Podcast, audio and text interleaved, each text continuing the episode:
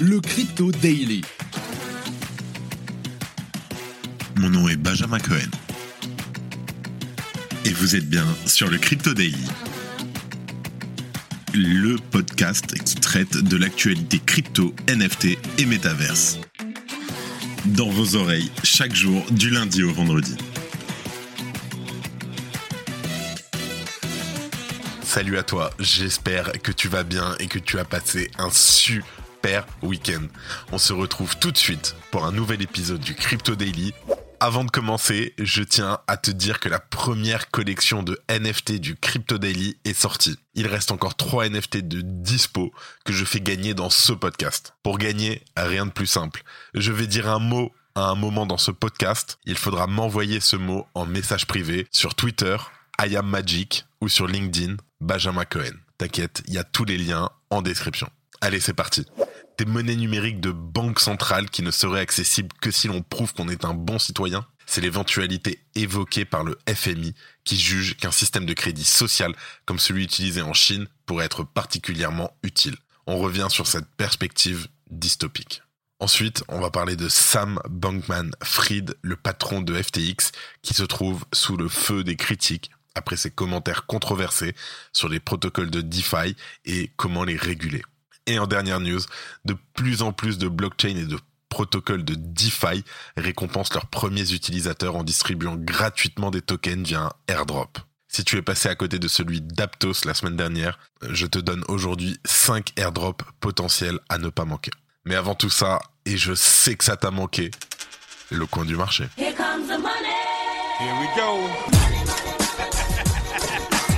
comment dire, ça reste un marché très range, ça ne bouge pas. Nous avons une market cap à 930 milliards de dollars. Un bitcoin à 19 400 dollars en hausse sur la semaine de 0,10%. Ça ne bouge pas, on s'ennuie. Tiens, l'Ether, ça bouge un petit peu en hausse de 2,3% à 1350 dollars en hausse de 2% sur la semaine. Et sinon, bah, on s'ennuie, hein. il n'y a pas de hausse de 2%. Ah, si, Polygon. Nous avons Polygon, le Matic, en hausse de 6,23% sur 24 heures, de 8% sur 7 jours et de 15% sur le mois, qui s'échange aux alentours des 0,88 centimes de dollars.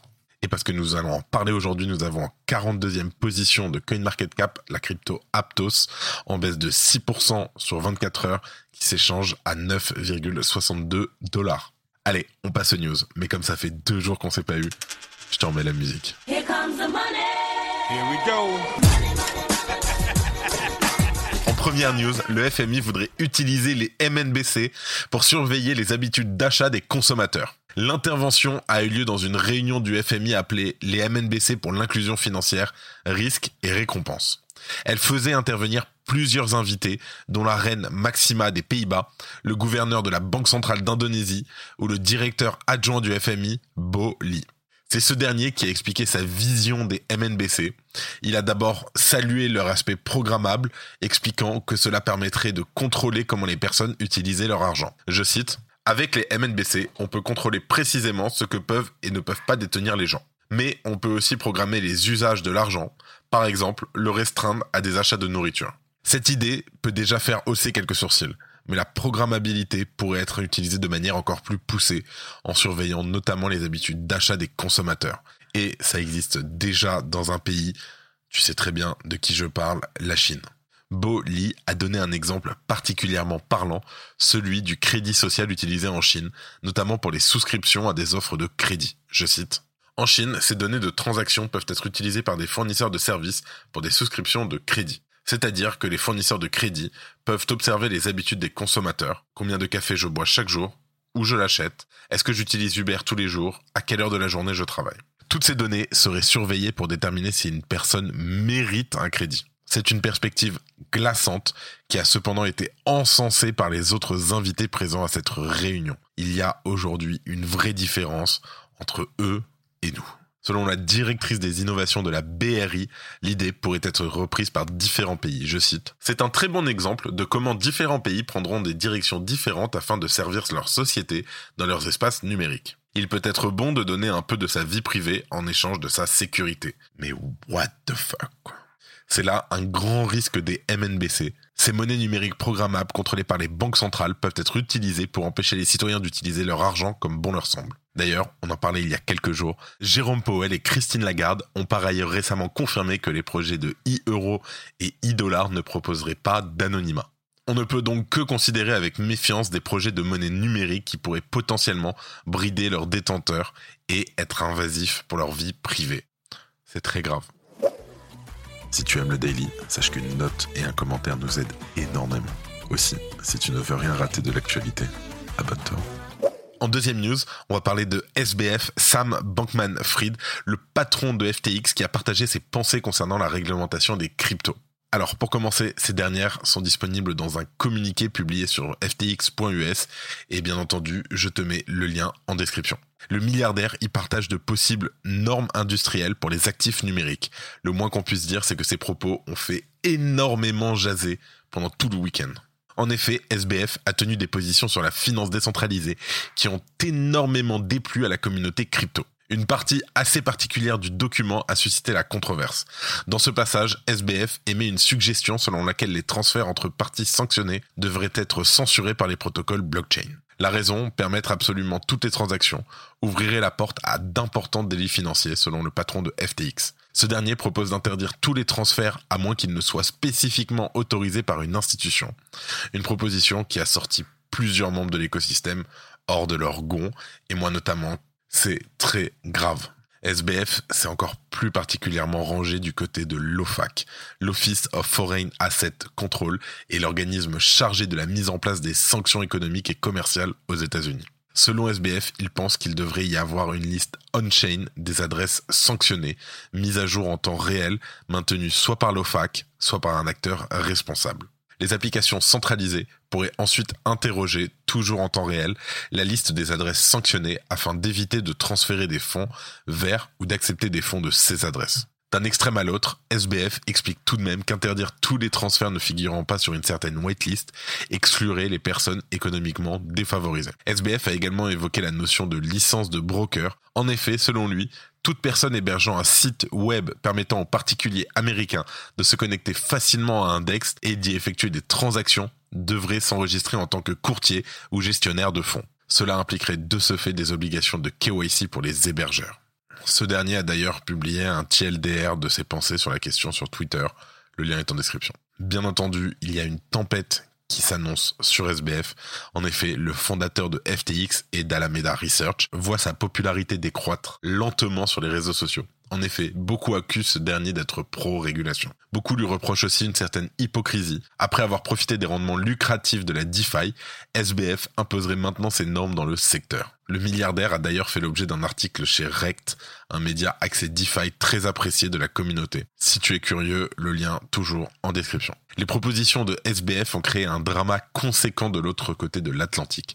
Des grandes personnalités américaines telles que le YouTuber Ben Armstrong, alias BitBoy Crypto, n'y est pas les deux mains mortes avec ce dernier. BitBoy a par exemple accusé SBF de charlatan et de démon, essayant de ruiner définitivement les cryptos. Ah, rien que ça. La question de la réglementation des cryptos reste un sujet extrêmement épineux. Le cas SBF nous le confirme encore une fois, et il est clair que l'influence de tels acteurs peut avoir un poids non négligeable dans la balance du côté des régulateurs. Et pour finir, cette semaine, le lancement du mainnet de la blockchain Aptos a animé une bonne partie de la communauté crypto. Et pour cause, il était possible de profiter d'un airdrop généreux de son token APT d'une valeur de 1000 dollars minimum au cours des 24 premières heures. Pour être tout à fait transparent, j'ai gagné à peu près 1300 dollars sur ce airdrop. Si tu l'as manqué, pas de panique, ce n'est pas un événement isolé. L'airdrop de token est une tendance qui a connu un succès aussi fulgurant que celui de la finance décentralisée. Depuis le début de 2021, on ne compte plus les protocoles qui avaient recours à cette pratique. Uniswap, Pull Together, One Inch, Pangolin, Mirror. Mais concrètement, en quoi cela consiste-t-il? Je t'explique. Lorsqu'un protocole de DeFi ou une blockchain crée son propre token, il peut choisir d'en distribuer une partie gratuitement afin de récompenser les utilisateurs dits early, c'est-à-dire présents depuis le début. Parfois, ces airdrops peuvent atteindre des montants faramineux à l'image de DYDX ou Uniswap. J'ai beaucoup de connaissances qui ont fait plusieurs dizaines de milliers de dollars sur des airdrops comme ça. Après une période plus calme, la tendance des airdrops est revenue en force avec l'arrivée des solutions de seconde couche sur Ethereum. La première d'entre elles à avoir procédé à son airdrop est Optimism, mais nombreux sont celles qui devraient faire de même au cours des prochains mois. Pour Aptos, il suffisait de réaliser quelques étapes très simples pour être éligible à cet airdrop.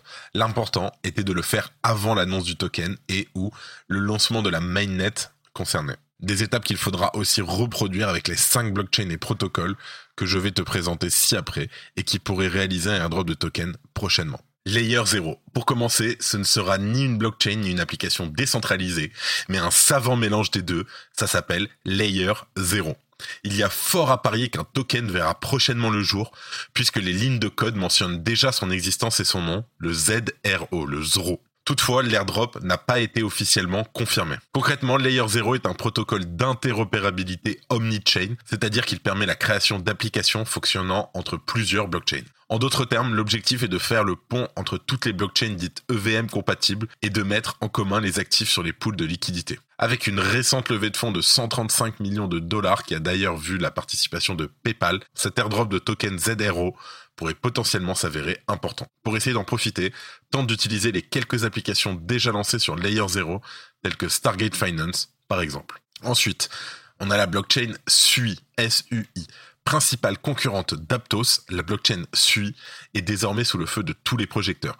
Premier point commun, ces deux blockchains utilisent le langage de programmation Move. Deuxième point commun, SUI a également procédé à une levée de fonds massive, on parle de 300 millions de dollars. Pour le moment, la blockchain SUI est toujours en testnet.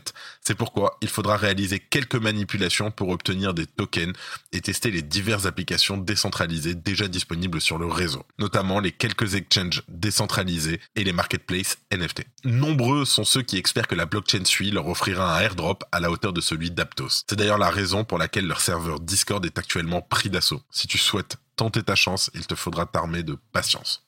Ensuite, nous avons le SEI Network, S-E-Y. Le SEI Network est l'une des premières blockchains de Layer 1 dédiée à un secteur spécifique. Celle-ci est spécialisée dans le trading et chaque aspect de son infrastructure a été optimisé pour aider les exchanges à mieux fonctionner et offrir la meilleure interface à leurs utilisateurs. Un airdrop de token a été confirmé il y a plusieurs semaines. Pour s'y rendre éligible, il est possible de réaliser une série de missions sur le testnet tels que connecter son wallet, placer des ordres d'achat sur l'exchange Vortex ou de les faire valider en remplissant simplement un Google Doc. En quatrième, nous avons le Quai Network.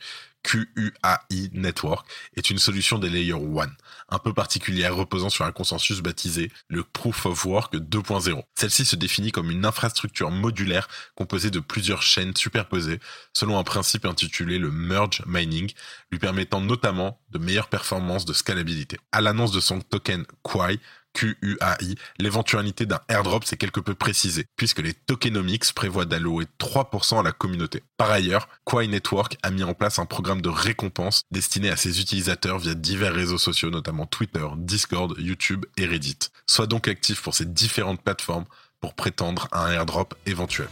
Bravo à toi si tu es arrivé jusque-là. Alors, le mot pour participer au tirage au sort est Proof of Dailiness. P-R-O-O-F of Dailiness. N'oublie pas, il faut m'envoyer ce mot sur Twitter ou LinkedIn. Les informations pour me joindre sont en description. Et en dernier, nous avons Atlantis, qui est une application de lending décentralisée d'un nouveau genre. En effet, celle-ci propose des solutions de prêt sans nécessité d'actifs en collatéral pour les acteurs institutionnels et les entreprises, en échange de se conformer à des audits de solvabilité. Autrement dit, l'idée est d'attirer enfin ces acteurs vers le monde de la finance décentralisée. Pour tenter de recevoir un airdrop, tu dois déposer quelques USDC dans les deux pools de liquidités disponibles. En plus de profiter d'un rendement intéressant, tu pourras profiter d'un airdrop potentiel dans les mois prochains. Puisque Atlantis repose sur la blockchain Polygon, cela ne devrait pas coûter trop cher en frais de transaction. Et en bonus, on va parler de Starknet, de ZK Sync et les autres layers 2. Après le lancement du token d'Optimism, les layers 2 sur Ethereum devraient être les éléments moteurs d'une nouvelle saison d'airdrop tant attendue. Bien que certains aient déjà annoncé publiquement la sortie prochaine de leur token, les airdrops se font toujours attendre et il semblerait qu'il soit encore possible de s'y rendre éligible. Les deux plus attendus sont certainement Starknet et ZK Sync. Les frais étant relativement faibles, cela ne coûte pas grand chose de transférer des fonds et d'interagir avec les quelques protocoles différents. D'ailleurs, tu n'auras besoin d'utiliser qu'un seul et même portefeuille pour Starknet et ZK à savoir Argent X. Et les actualités en bref. La plateforme de trading de crypto-monnaie BitGate a signé un partenariat d'ampleur avec la légende internationale du football Lionel Messi. Plusieurs initiatives sont à venir. C'est un super événement avant de célébrer la Coupe du Monde de football 2022. Gavin Wood est l'un des premiers contributeurs et co-founders d'Ethereum. Il vient de démissionner de son poste de PDG de l'écosystème Polkadot. La néobanque mobile allemande N26 se met dans le pas de ses concurrents. En partenariat avec la plateforme Bitpanda, elle permet dorénavant à ses clients de négocier les crypto-monnaies. Grâce à sa collection de NFT utilisables en avatar, Reddit affirme avoir attiré 3 millions d'utilisateurs dans le Web3. Et voilà, c'est tout pour aujourd'hui. Je te souhaite une très bonne journée. Merci de ton écoute. Et moi, je te dis à demain. C'était Benjamin pour le Crypto Daily. Merci et à très vite.